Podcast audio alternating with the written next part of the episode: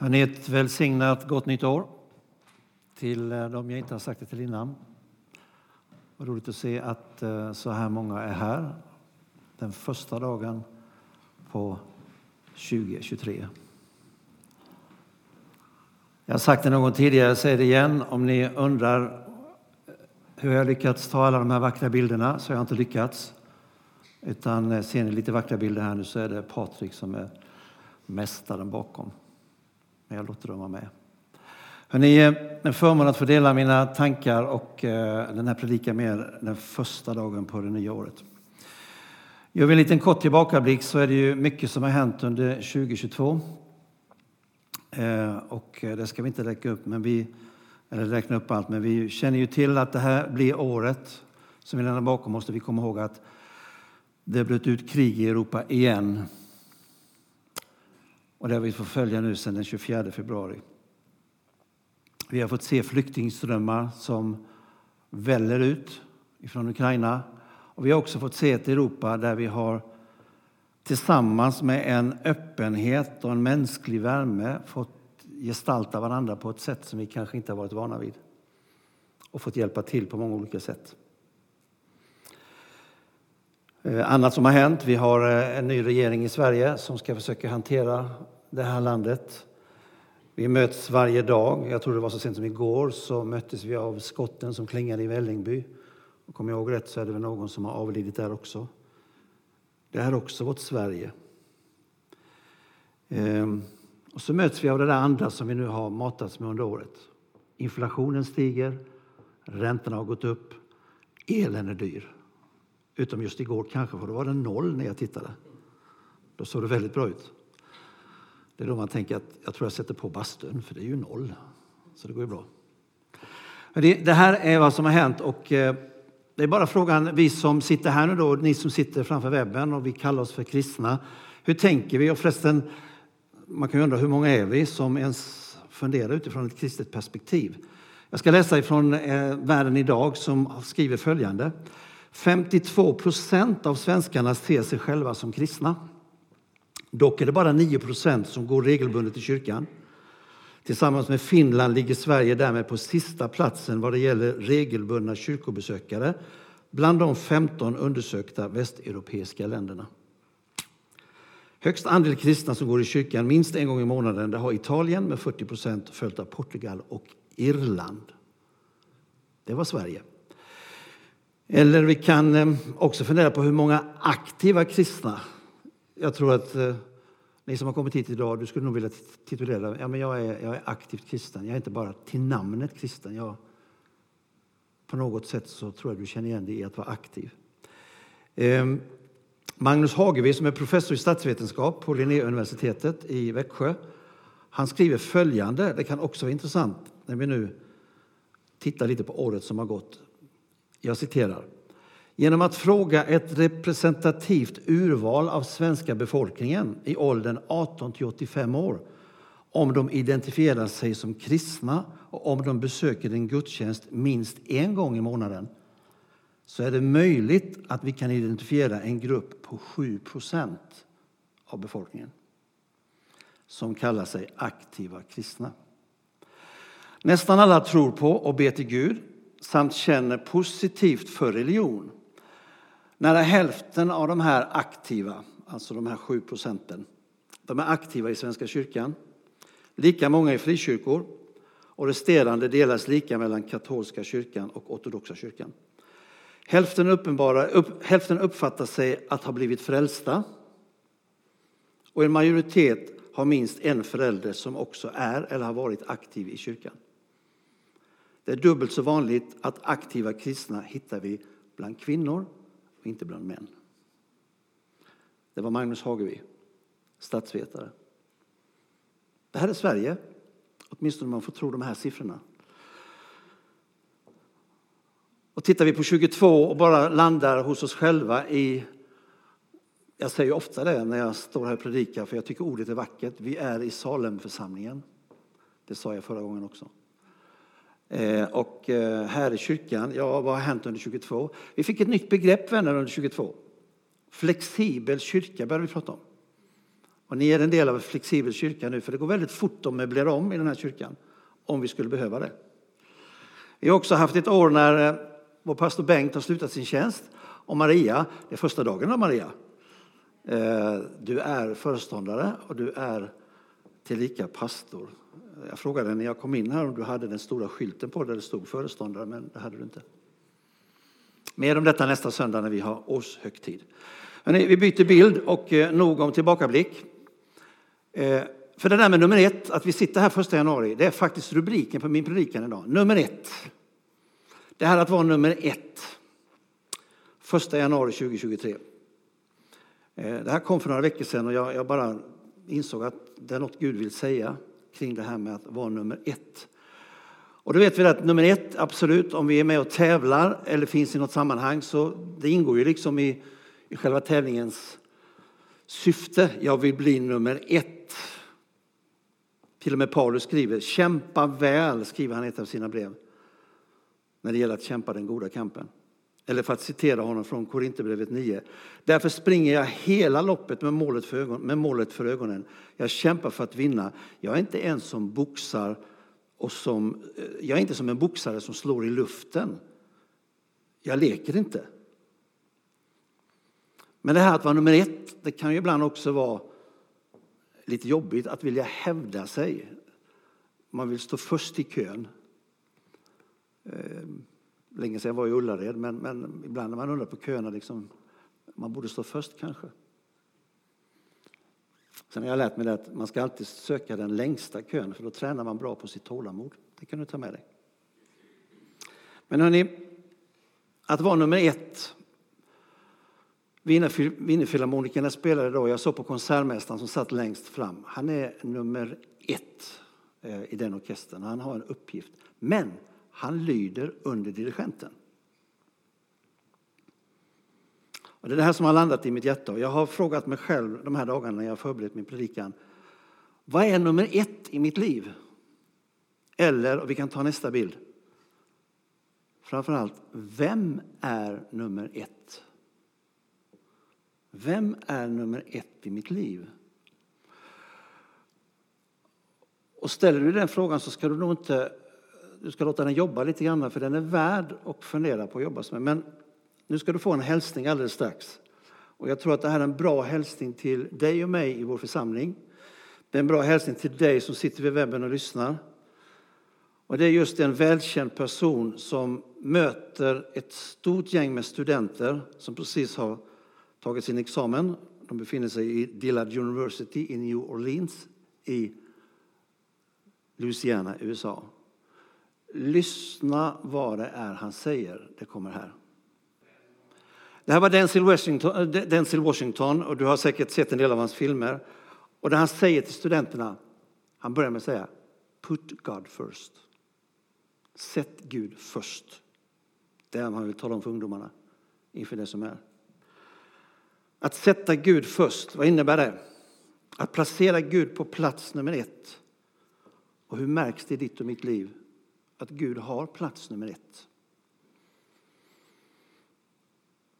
Det är fel om du tänker så här, ja då borde jag kanske ha tagit ett annat yrke. Jag kanske som Maria eller som Hanna, jag borde blivit pastor.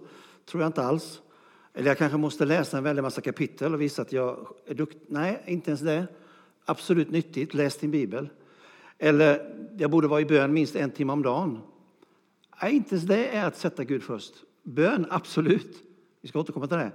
Men det är något helt annat att bestämma sig för att Gud har plats nummer ett i mitt liv. Och ett sätt att bara kanske fundera på hur börjar jag varje morgon om Gud har plats nummer ett i mitt liv? Ja, det kanske är så enkelt som att innan du nästan sätter fötterna ur sängen eller på golvet säga God morgon Gud. Och så får du en tanke. Du har plats nummer ett i mitt liv. Kanske att du då kan be bönen och säga Gud, Ge mig sinnesro att acceptera det jag inte kan förändra.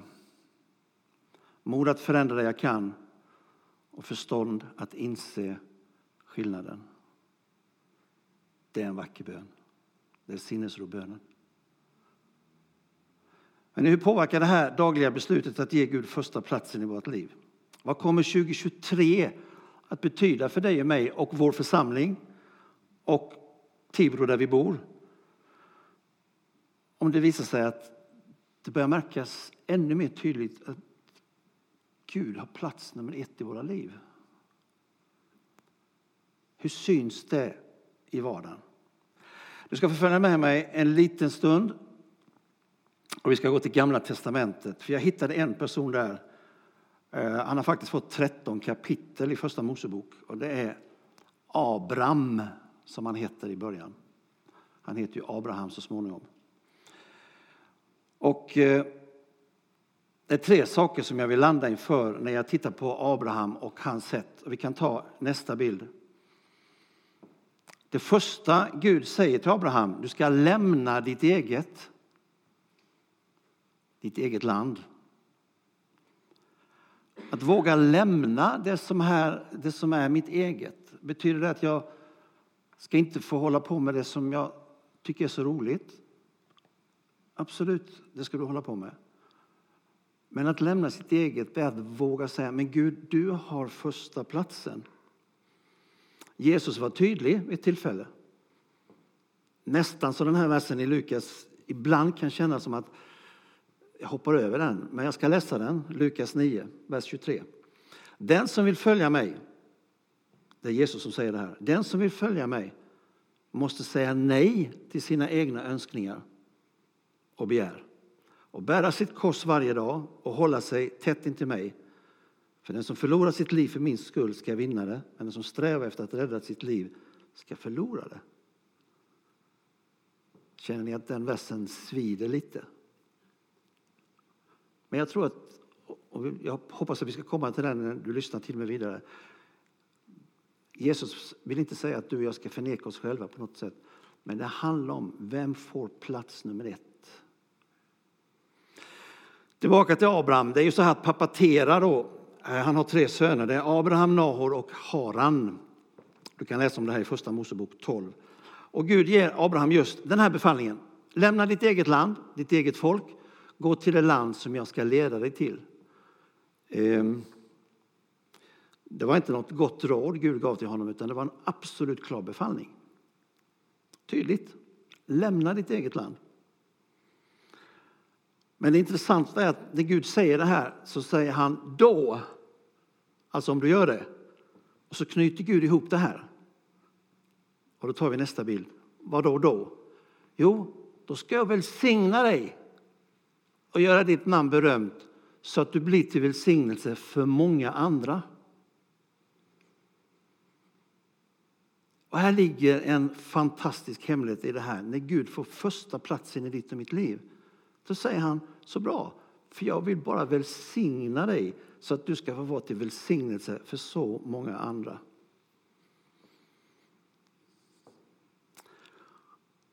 Och när Gud vill ge dig och mig av sina välsignelser så öser han ur oanade resurser.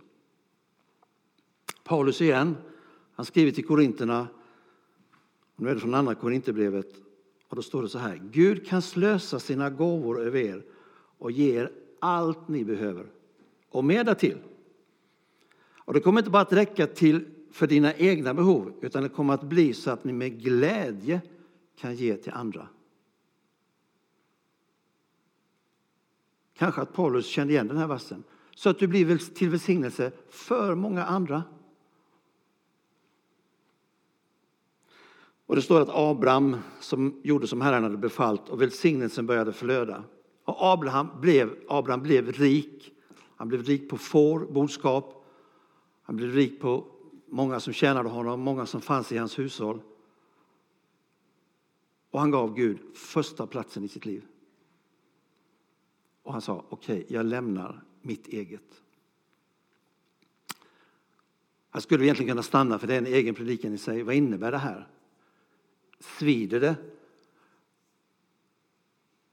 Ja, läser vi Lukas 9 som vi gjorde nyss, då svider det när vi hör vad Jesus säger. Du ska överge dina egna begär och önskningar. Men samtidigt så tror jag att precis är det Gud säger när han har platsen nummer ett. Vad drömmer du om? Därför att jag vill ju vara så otroligt nära dig. Jag vill ju välsigna dig. Och du kan ju berättelsen om, om Salomo. När Salomo då talar om när Gud säger du får önska vad du vill. Och Salomo börjar prata om att Gud, jag behöver vishet. Hur ska jag annars kunna leda det här folket? Och då är det Gud som säger, jaha, du frågar inte efter pengar, rikedom. Men det tänker jag ge dig ändå.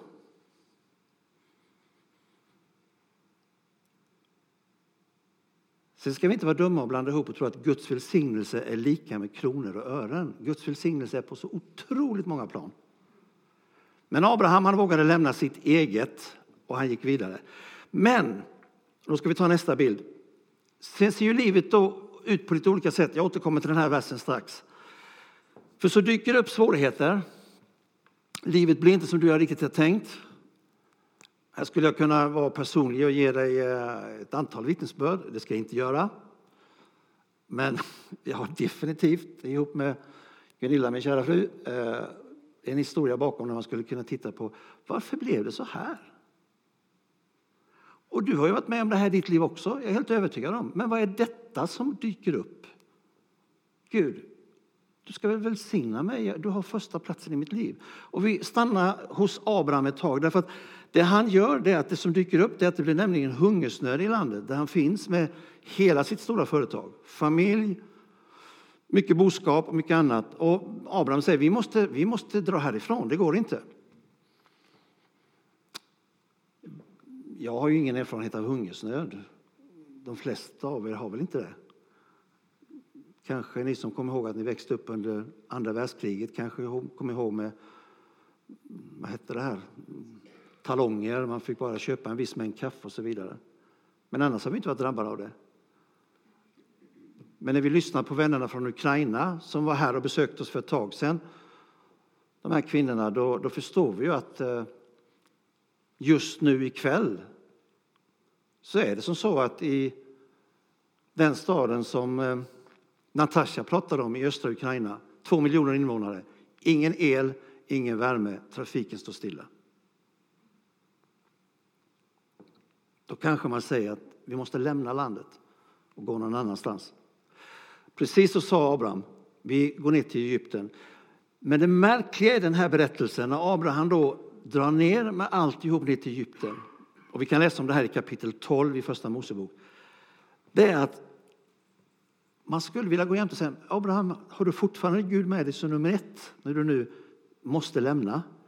Därför att det han gör det är att han börjar bära sig lika egendomligt åt. Nämligen att på vägen ner så säger han till Sarai, som hon fortfarande då heter. Du, när vi kommer ner så säger vi att du är min syster. Därför att du är så otroligt vacker så att de kommer nog vilja ha dig där nere, kanske till och med farao i sitt harem. Men om vi säger att du är min syster så kanske de inte slår ihjäl mig, utan jag kanske får överleva. Hallå Abraham! Vad säger du? Vad gör du? Och han gör just det. Så farao, för Sarai var fantastiskt vacker. Så att, här låter det lite konstigt när vi tänker i vår kultur, men det står i tolfte kapitlet att farao sa att Nej, men jag vill ha henne i mitt harem. Så Abraham står och ser hur hans, för det var sant att hon var hans syster, hon var hans halvsyster. Går det att läsa om. Men Abraham, varför gör du så här? Har inte Gud plats nummer ett i ditt liv? Men berättelsen fortsätter där nere att farao, han, eh, för Gud sänder nämligen plåga och elände över faraos familj och då får farao reda på att men varför har du ljugit för mig? Det här var ju din fru. Varför sa du att hon var din syster? Ta tillbaka henne och jag ger er skott, ni ska ut ur landet. Abraham drar vidare norrut, står det.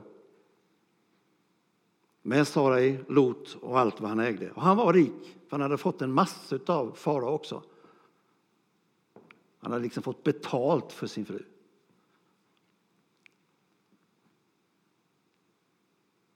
Är det lätt att vi glömmer att Gud ska ha första platsen när det börjar bli lite krångligt? När vi kanske känner att vi vill agera lite på egen hand? Undvik det. Gud vill ha första platsen hela tiden. Och nu står det vidare att, att de drar vidare norrut och här blir mer svårigheter för att det blir dessutom ett hyfsat om inte slagsmål, men eh, oroligheter mellan Lots anställda och Abrahams anställda. För de säger det räcker inte till för oss. Och så kan ni berättelsen om hur Lot, eller Abraham i sin generositet säger till Lot, du kan välja åt vilket håll du vill gå, så går jag åt andra hållet i så fall. Och Lot väljer den bästa delen, åtminstone som det såg ut. Men då säger Gud till Abraham igen, se dig omkring, till dig och dina ättlingar ska jag ge landet i området du kan se i varje riktning. Jag ska ge dig många ättlingar, ja fler än dammkornen som inte kan räknas. Vandra nu omkring i hela landet och utforska det land som jag ska ge dig. Så trots att Abraham har agerat helt fel i Egypten och låtit sitt, e, sitt eget, sitt ego ta överhand. Trots striderna med sin brorson Lot så valde Abraham igen att säga Gud, du måste ha första platsen i mitt liv. Så om och när du och jag misslyckas och tycker vad är det som händer? Låt oss bara komma ihåg det här. Börja morgonen med att säga God morgon Gud. Det här blir en besvärlig dag. För jag hade inte väntat mig detta. Men du har första platsen i mitt liv. Om det är ekonomiska bekymmer, om det är andra bekymmer, vad det än må vara. Vad det än må vara. Du gör så klokt i att säga God morgon Gud. Du har första platsen i mitt liv. Och då börjar kapitel 14 med just den här versen. Var inte orolig Abraham, för jag ska försvara dig och jag ska ge dig stora välsignelser. Det tredje och det sista exemplet vi ska ta på Abraham. Vi kan ta nästa bild. Då är det så att nu har han blivit 90 år. Och Gud visar sig igen för Abraham. Och då står det något fantastiskt bra i det 17 kapitlet. Gud upprättade ett kontrakt med Abraham. Och vi kan läsa följande. Jag citerar i kapitel 17. Jag ska upprätta ett kontrakt mellan oss som garanterar att du blir ett mäktigt folk. Faktum är att du inte bara ska bli en far för ett folk, utan för många folk. Abraham föll ner med ansiktet mot jorden när Gud talade till honom. Och Gud fortsatte. Jag är den allsmäktige. Lyd mig och lev så som jag önskar. Du ska inte bli far för ett folk, utan för många folk. Gud ger honom alltså ett nytt namn, Abraham, far till många folk. Och jag landade i det här när jag tittade i de här 13 kapitlen mellan kapitel 12 och 25. Läs dem gärna och läs dem i en följd om du gör det, för det, det är väldigt spännande läsning i Första Mosebok. Men Gud, Gud själv säger, jag vill, jag, vill, jag vill skriva ett kontrakt med dig. Jag ser en otroligt mänsklig sida från Gud. Han inser att han har med, med sin egenskapelse att göra. Och så säger han, du, vi skriver ett kontrakt. Vi gör ett agreement, vi, vi, vi tar en deal, Gud, säger Gud till Abraham.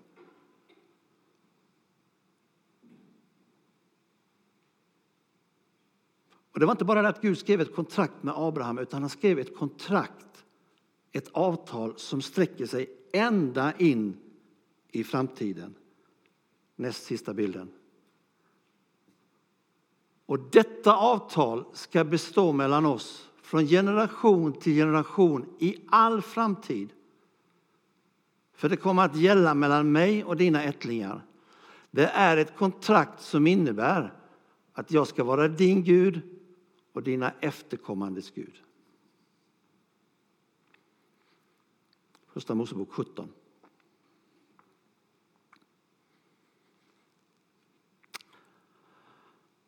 Att få stå första dagen på 2023 och säga, hörni, det finns ett skrivet kontrakt, ett avtal som är 4 000 år gammalt. Ett kontrakt där vi kunde se att redan efter 2000 år så väljer Gud att bli människa, precis som jag har passerat över julen, för ungefär 2000 år sedan.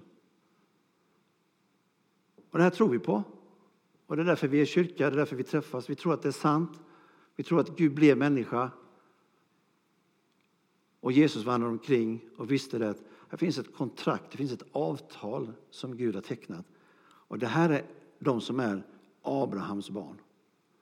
Och nu 2000 år efter att Abraham hade slutat sina dagar, då valde Gud att stiga ner alltså i egen hög person. Men så kommer det ett tillfälle som också är spännande när vi går in i det 18 kapitlet. Det är det som så här att det står att en dag så kom det tre herrar på besök till Abraham. Två av dem var på väg mot Sodom. Vi kan läsa följande. Det är Abraham som säger, hörni mina herrar, säger Abraham, ni ska inte gå längre. Stanna här och vila er i skuggan under trädet medan jag hämtar vatten för att tvätta era fötter och en bit mat för att styrka er med. Stanna här ett tag innan ni fortsätter er resa. De svarade, det låter bra. Gör som du har sagt.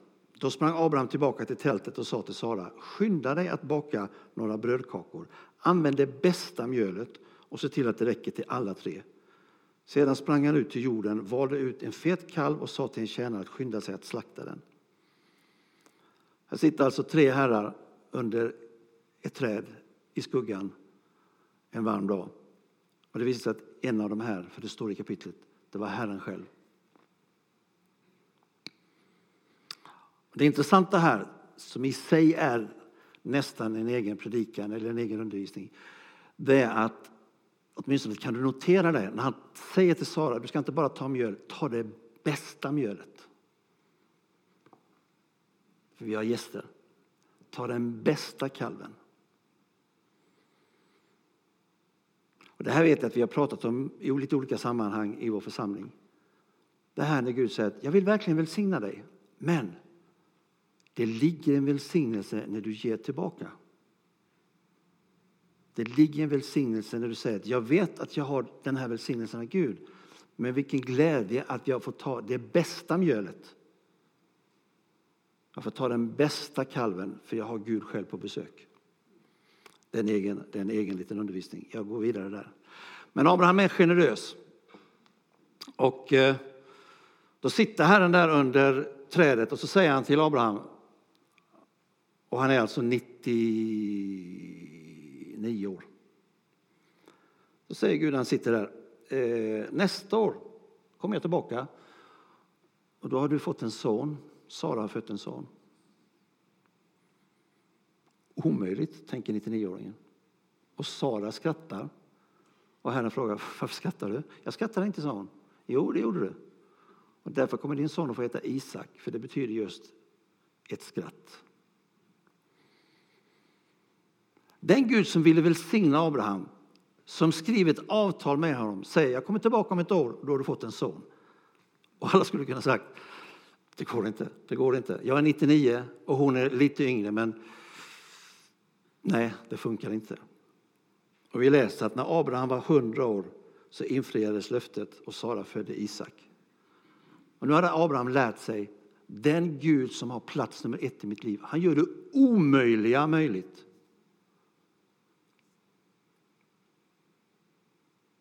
Sen kommer berättelsen som är lite svår kanske att ta till sig. Det är när Gud säger att du ska till och med offra din son till mig.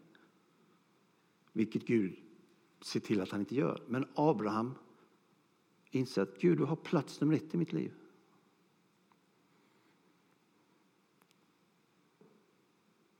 Och när de lämnar det här skugget, eller skuggan under trädet så går de, två av herrarna går vidare ner mot Sodom.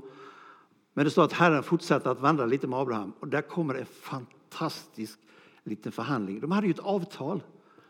Så nu kan de börja förhandla. Nej, jag ska förgöra den här stan, säger Gud. Det finns inga rättfärdiga där. Abraham säger, jo men eh, vänta lite. kanske finns 50. Och ni kan det mesta av berättelsen. De vandrar ända ner till 10. Att ha Gud på första platsen i sitt liv, det innebär, Gud har inga problem. Vill du förhandla? Har vi någonting att prata om? Absolut Gud. Hur ska vi göra?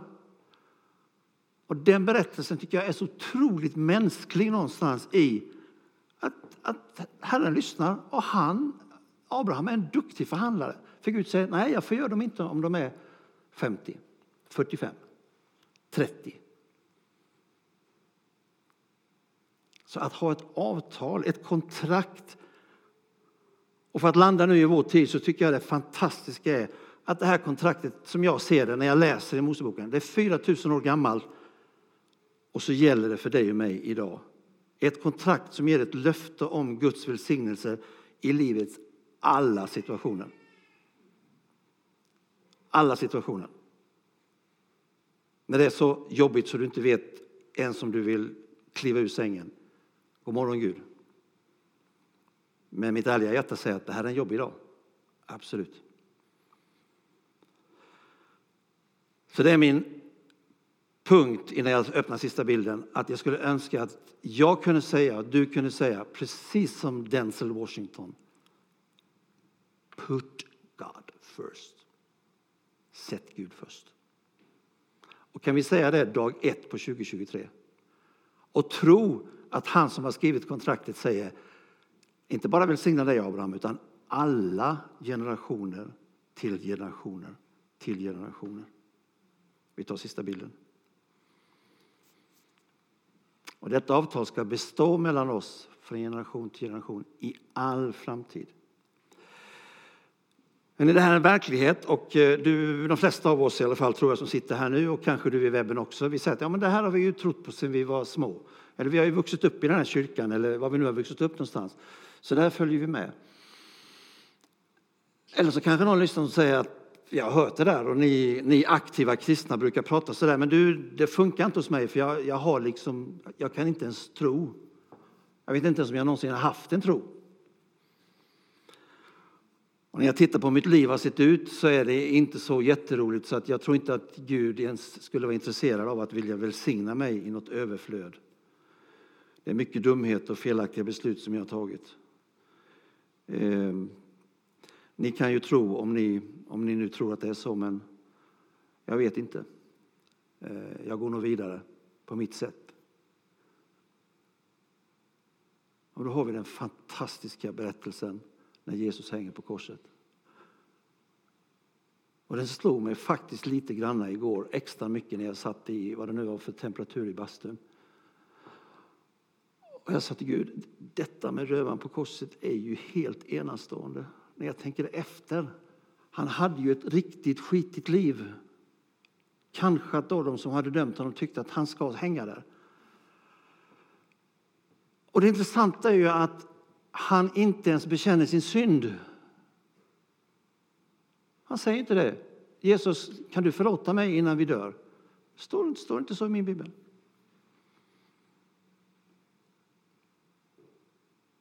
Men han säger en sak. Du kan väl tänka på mig när du kommer till ditt rike. Och då, när jag anar att den här gudsnåden som är så mycket större än du och jag ens kan greppa. Det är att Jesus säger inte, ja men vänta lite, jag vill att du bekänner din synd först. Jag vill att du gör upp med ditt förflutna först. Har du tänkt på det? Jesus säger inte det. För när rövaren säger, tänk på mig, så säger Jesus, sannerligen, idag ska du vara med mig i paradiset. Vad är detta? Vilken fantastisk Gud om han får plats nummer ett i mitt liv. När han inte frågar om hur mycket tro har du eller hur lite tro har du eller hur dumt har livet varit. Utan när du bara säger, Gud du kan väl tänka på mig. Du, idag ska du vara med mig i paradiset.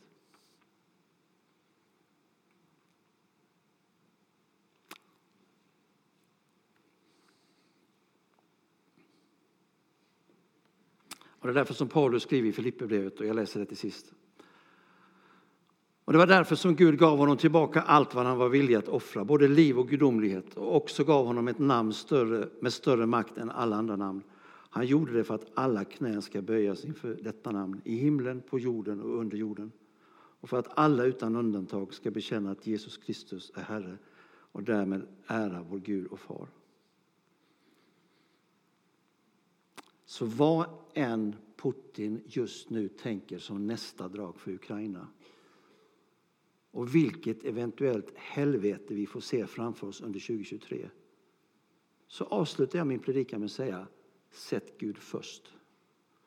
För Filipperbrevet gäller. Alla knän ska böjas. Och den guden som valde att själv dö och uppstå. Han säger till rövaren som inte ens bekände sin synd. Idag ska du vara med mig i paradiset. Det är den bästa investeringen du kan göra. Dag nummer ett på året. Ni är inga studenter men jag säger som han sa till studenterna. Put God first. Amen.